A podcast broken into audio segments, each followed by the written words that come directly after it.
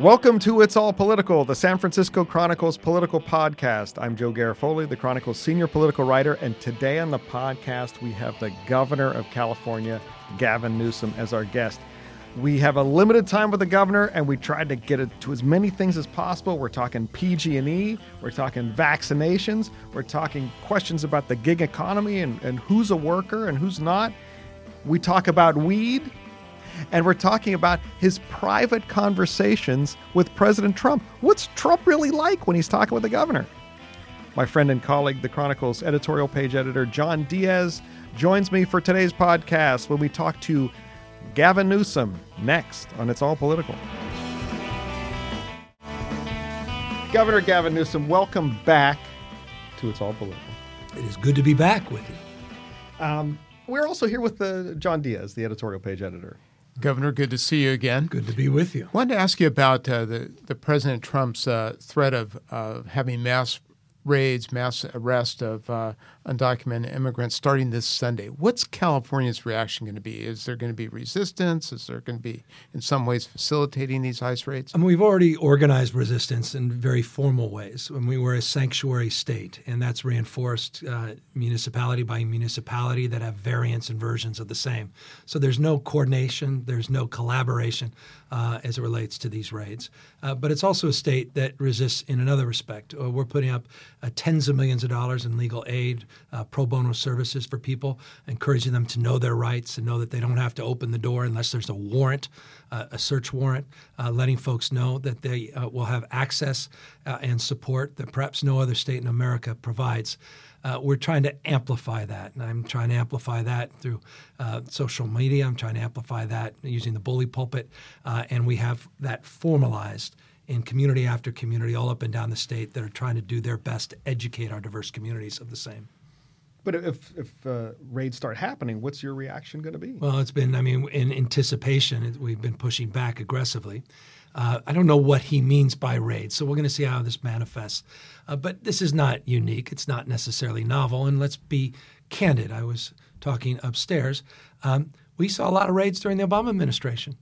Um, the fact is, Obama still, to this point, deported even more folks uh, than President Trump. It's just the acerbic nature of his language and the demeaning nature of Trump's language that uh, just drives so much of this controversy. But the actions, uh, you know, interestingly, were challenging back uh, then, uh, as they will be this weekend potentially, and and for weeks to come as this president flails around with low poll numbers and a desperate need to get attention day to day. And this is how he does it by flaming the anxieties and insecurities of his base uh, by demeaning uh, immigrants. And so we're going to have to continue to be vigilant, continue to push back, and continue to make a case for our state and continue to stand out as the state of California with 27% of its populations as unique in this country, sanctuary state, uh, to have the backs of our diverse communities. Bit ironic, is it not, that just a year ago when uh, Mayor Libby Schaaf in Oakland suggested that uh, the raid might be imminent, the president and some of his supporters were talking about putting her in jail, prosecuting her for obstruction because she had the audacity of giving people heads up. The president of the United States actually decided to give millions of people an even longer heads up, and yet none of the similar critique, none of the same consternation, no critics or pundits. Uh, his own ICE director, acting ICE director at the time, I think he's coming back. Uh, I think was talking about incarcerating uh, the mayor and said this puts the lives of his people at risk. Well, uh, bring it on. Let's see some continuity and consistency from these same folks. Where is the Donald Trump Act, Stephen King? Like the uh, Libby Schaaf Act. Yes. Uh, let's talk about uh, wildfires and PG&E today. As we're recording this, you released a plan that would uh, allow PG&E to deal with any future wildfire liabilities if the utility clears strict safety requirements and exits bankruptcy protection by next June rate payers want to know the people paying the bills. Yeah. How can you guarantee that they won't be paying more than they're already paying to bail out PG&E? We looked at all kinds of options. This is the best option to protect ratepayers, taxpayers, and victims. And I want to remind folks, uh, PG&E is still not settled with the victims of the 1718 fires.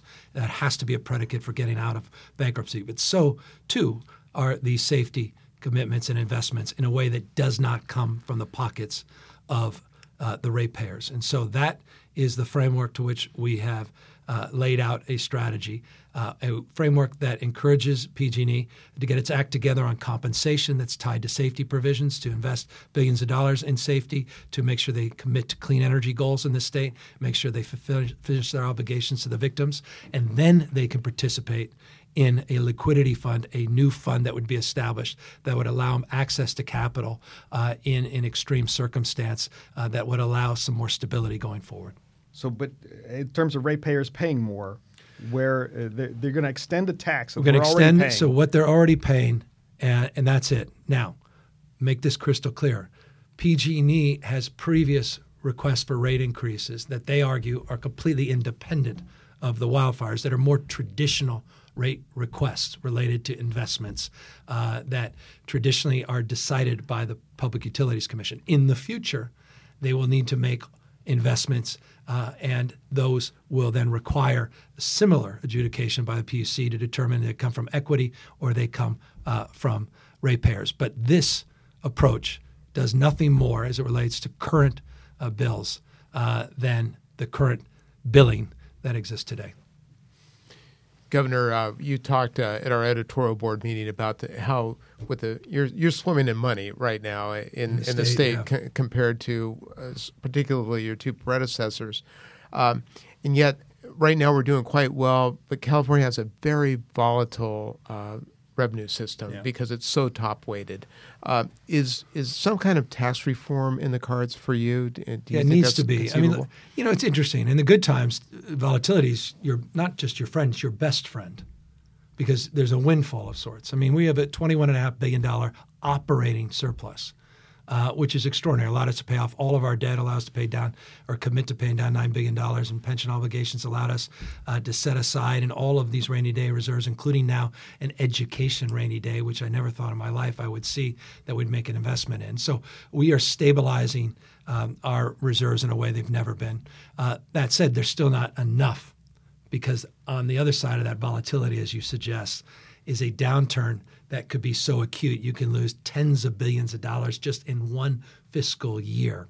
And so that does beg your question and this response. Yes, we need to advance tax reform. Yes, it's long overdue. Here's the good news. This has been studied by the last four or five administrations. No more task forces, no more studies. It's all about political will. The challenge now is how you create the conditions to invite people to that table because everyone's got a trophy on the wall and they don't want to touch it. I just had a big battle on this quote unquote tax conformity, which basically did what 47 other states have already done to conform with the federal tax code. That was a challenge in this legislature, and that was a that was a layup compared to real tax conversations. So I'm not naive entering the space, but we're going to dive in the space. I'm sure people listening to this are wondering, okay, what's it mean for me? If right now we have a very top weighted uh, uh, tax code in, in California, if we have tax reform, does that mean the middle class are going to be paying more? Now you now you you begin with the first thing we put on the table, and no one says, "Well, now I'm for taxing that other person." That's a go. Yeah, good. Uh, I don't have commercial uh, real estate and I'm not a tenant, so you guys go there on the 13 reform. No, you go there on the income tax. No, you know what? Uh, sales tax doesn't bother me because I'm not buying as much goods and equipment. And, you know, everybody has a, a different um, point of view. And, and, and so the biggest uh, area of agreement on this is service versus sales. We comparatively tax services in a more modest way than even other red states, not just blue states you expand the tax base, potentially you can lower taxes for the middle class, not increase them. So that's how you enter in a conversation that softens the nerves, unless you're providing those services. What, and what, that's when you a say new services, tax. Governor, what do you mean? Like loss, business law to business services. You can art. You can start perhaps with business to business services. You can talk about business business service as an opener for out of state businesses that do business in the state. Uh, you can exempt those services in healthcare or education if you choose. Meaning, you walk down that kind of path. It's a potpourri, and it's all about a negotiation. It's the the deal. It's none of this is easy, but it's it's what other states are doing. They look at services like, oh, I'll give you for example. Um, here's a, a lazy one, and I'm not being literal, so people don't call in and go panic and please don't run this as a headline. But Arnold Schwarzenegger as an example, said, you know what? Why, when he was governor, do people pay sales tax on golf balls, but not a round of golf? And he says, you know what? Let's do a version of a sales tax on a round of golf. Arnold tried that during the session. There were ads, just people blowing him up, you know, saying, I really, Bob, I really liked Arnold. Oh, yeah, I liked him too. But you, can you believe this? I That can't believe this. golf this lobby." guy just texted me on my thing. Now I'm in pain for this and that. So, you know, this is tough stuff. But that's that's where that's where you start walking down that path. The fairway warfare. yeah, the- yeah. Um, let's talk about the gig economy. You have uh, something uh, heading to you, AB five, and uh, that would be legislation that would regulate gig workers, the folks who are driving Lyft and Uber, Postmates. Um, where are you in AB five? And, and do you think that folks who drive for Lyft and Uber should be classified as employees? I'm worried about their current classification because there's not the commensurate benef- benefits of all that time and energy. And we're going to see, look, the gig economy, these new platforms, what we call peak contributors, peak time contribution, uh, contingent workers, that's going to be a majority of our workforce in a few decades. And so we're going to have to address this issue beyond Uber and Lyft. And remember, in 10 years, Uber and Lyft's not going to care about this because vast majority of their business model is going to be automated. So this is an interim conversation. That said, the whole issue of 1099s, independent contractors versus W 2 as a full time employee with all the benefits is a deeply challenging issue. And right now, folks in certain industries are negotiating themselves out of this quote unquote Dynamex decision in AB5. And the gig economy is desperately trying to do the same. The challenge for them is labor doesn't want to see that happen without something. And what is that something look like? And that's quite literally, not figuratively, being negotiated as we speak. I don't know that there's an answer to that. What is it uh, and where we land? If not, it's going to be a, a very vexing and challenging uh, time uh, for the industry to try to adjust to that. Uh, but what currently exists is not tenable. And I think the gig economy leaders understand that. They just have to keep bringing more to the table. But where are you at on this? I'm into compromise. I've been trying to seek it for many, many months. a third way. You I, say. I, This I- we need compromise. Yeah, you just you can't have a dominant workforce that provides no workers' comp benefits, no unemployment insurance, no uh, no stability. Why are we living in a society that's never been more abundant, where wealth is just dominant and people feel worse than ever? It's because people are working harder than ever, but they're running in place. And the things they used to enjoy in terms of that retirement security, that's gone. Healthcare security, deductibles are so high, that's gone. A workers' comp, limited. Uh, insurance, limited. And so we have to address that anxiety. And I think these the, the gig leaders get that. It's just how do we get that done without the traditional model being stuffed on top of a dynamically new economy. And so therein lies the vexing question. How do we balance that? and you don't have a position yet at AB5. I have a deep position to continue to advance the conversations. And if my position was explicit, I think those conversations would end. Governor, you mentioned uh, in your meeting with your uh, with our editorial board that you have regular conversations with President Trump. yeah, I'm sure a lot of us would love to listen in on that. Semi-regular, yeah. Uh, w- are there areas where you're finding common ground with the president? Emergency, you know, look, we just had two emergency declarations signed by the president. He's not once played politics on the emergency declarations. And you know what? He deserves credit for that because I will say this Democratic administrations have. It's notable he has not. Uh, on reimbursement rates, deeply significant. I mean, 12 plus billion dollars just for debris removal costs related to the Camp Fire in Paradise. Just debris removal, 12 plus billion. If you're getting reimbursed at 75% versus 90%, that's a profoundly significant amount of money. He's been helpful on the higher reimbursement rates. Uh, that's a space where we need to stay. And so that's why I pick up the phone. That's why I've made a few calls, and I and I need to. Uh, but no one would suggest that I'm not that I'm being timid anywhere else where it comes to the issues of immigration and these raids. Uh, we're just not going to stand for it. We got 51, almost 52 lawsuits. Uh, we'll continue to defend the state and its values. Okay, you you mentioned where you found common ground. Uh, where have you seen evidence of his temper? I haven't seen it privately, interestingly. And people that have these private conversations, uh, they're they're sort of legendary. There's a he's a he's I mean even Brown. I remember talking to Governor Brown. You could ask him. I, I won't talk out of school, but there's an ease to which you uh, can converse with the president.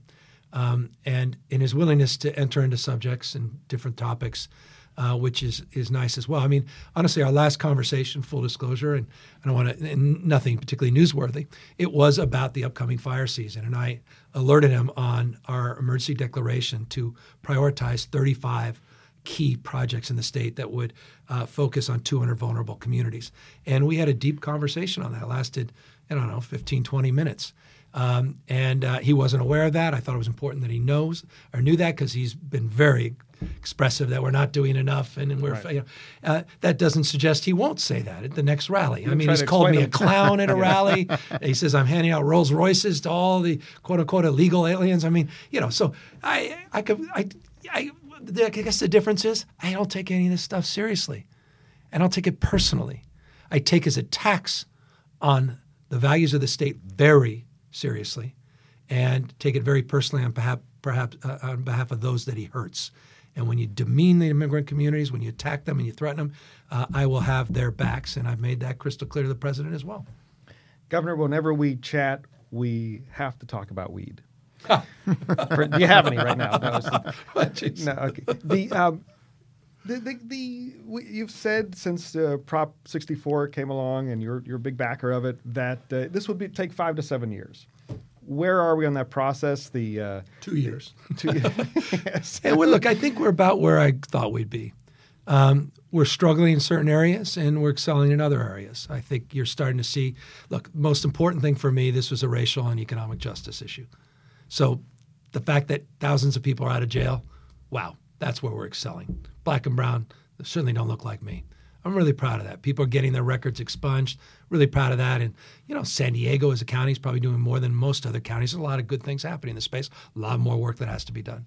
The fact that we're estimating $359 million of revenue that we otherwise wouldn't have, which allows me next year's budget to do more on child care and after school programs and uh, more money on you know, emergency preparedness related to working with our police officers and working with youth, at risk youth, I think that's a very healthy and positive thing. But the fact that we're not licensing enough people is a down is a, is part of ledger of negativity. The fact that counties aren't opting in like we were hoping at this stage, though I didn't expect a miracle, but a few more than half is an issue. And the fact that we're not going after the bad actors as aggressively as we have, that has to change as well. Are you surprised that sales have been lower than anticipated? And, and, does that suggest that a lot of illegal activity yeah. is continuing? We, we knew the black market would persist. That That's really the five to seven year framework. Um, you but know, at look, this level, you think? Yeah. Or is this higher? yeah, no, it's about what I expected. Look, the enforcement's been lacking local enforcement as well as statewide enforcement. Our budget reflects some increases in those efforts. We weren't quick enough on the licensing. We have all these provisional licenses. They were all about to expire. The budget reflects we're going to extend a lot of these provisional licenses. Uh, getting people in the track and trace program has been stubborn, so we build that up. Uh, look, we're doing something on scale no other place in the world's ever done. I mean, this is Colorado, Washington, Oregon, Alaska, all combined times a factor of five. I mean, this is a big deal. And uh, there is enormous activity in the space, but the collection of taxes does not reflect that yet. It eventually will. And I think it will be even more abundant, the tax collection, than some of the earlier uh, uh, aggressive um, numbers. But that's going to take seven, ten years. I want to ask you something about vaccines. I know there's a bill that's that's going to pass, and I think you're you're going to sign it. Yep. But one thing you said a couple of weeks ago at the convention kind of got everybody like, "Whoa, where's Newsom coming from?" Yeah. When you said, "I like doctor-patient relationships." Yep bureaucratic relationships are more challenging for me. What, what does that mean? I didn't means, understand that. Uh, what it means is exactly the burden of my responsibilities that are different than than most in this respect. A lot of people are in the what and why business. I'm in the how and who business. So I look at a bill very differently than you may look at a bill. I look at it, yes, from a policy perspective, a values perspective, but I'm responsible for its implementation, application, bureaucracy. I sat down with my team and I said, if this bill were signed today, can you do it? They laughed. They said, we can't even get your father's death certificate. It's the same group. I'm waiting still. I mean, that's the same organization that is responsible for potentially thousands and thousands of people having to go through their individual, unique life story in order to address their concerns and anxieties around a vaccination and their kids potentially not being able, be able to get educated as those were pending. That was my bureaucratic conversation. Plus, it was the proxy and surrogates that we would start hiring that were not doctors, that would be making potentially those determinations because we simply didn't have the staff to do it. That concerned me. So, thus my full statement. Uh, what we offered in the amendments dramatically addressed those issues. We're concerned about health, and so we are looking at hotspots. We are providing exemptions that guarantee a doctor or nurse practitioner uh, to make the adjudication. And I was able to do it this time with my staff the head of HSS, who used to run the county down in Los Angeles, used to work, interestingly, in Bayview Hunters Point here in San Francisco, to help draft those amendments in a way he says, I can deliver on this promise. And that's what we did. But it's not like you think vaccinations cause autism or anything like Oh my that. God, but how, how could anyone suggest that when I was an avid supporter of the vaccination bill and said as much when I said that I was concerned about the specifics in the bill. This is the burden of governing versus campaigning. Mm-hmm. We live in a society consumed by campaigns. We reward campaign behavior because it generates headlines, controversy, mm. consumed with by the nightly news. I am in a completely different business that no one particularly likes to cover because it's dull and you know it's complex and it's nuanced and there's gray.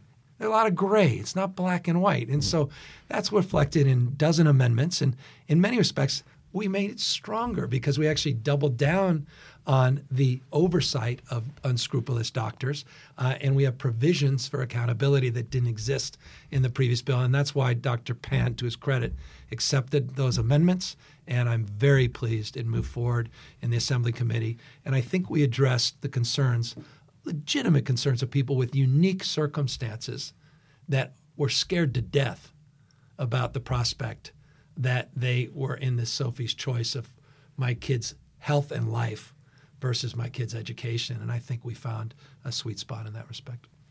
Well, finally, Governor, I have to ask you about moving to Sacramento with the family. There was a lot of speculation uh, after you were elected, would he or would he not? Uh, you made the move. How, how are you and the family doing? We love it. The kids absolutely are thriving. It's amazing getting them out of the school in the middle of the year. That four young kids, nine year olds, oldest and three is the youngest.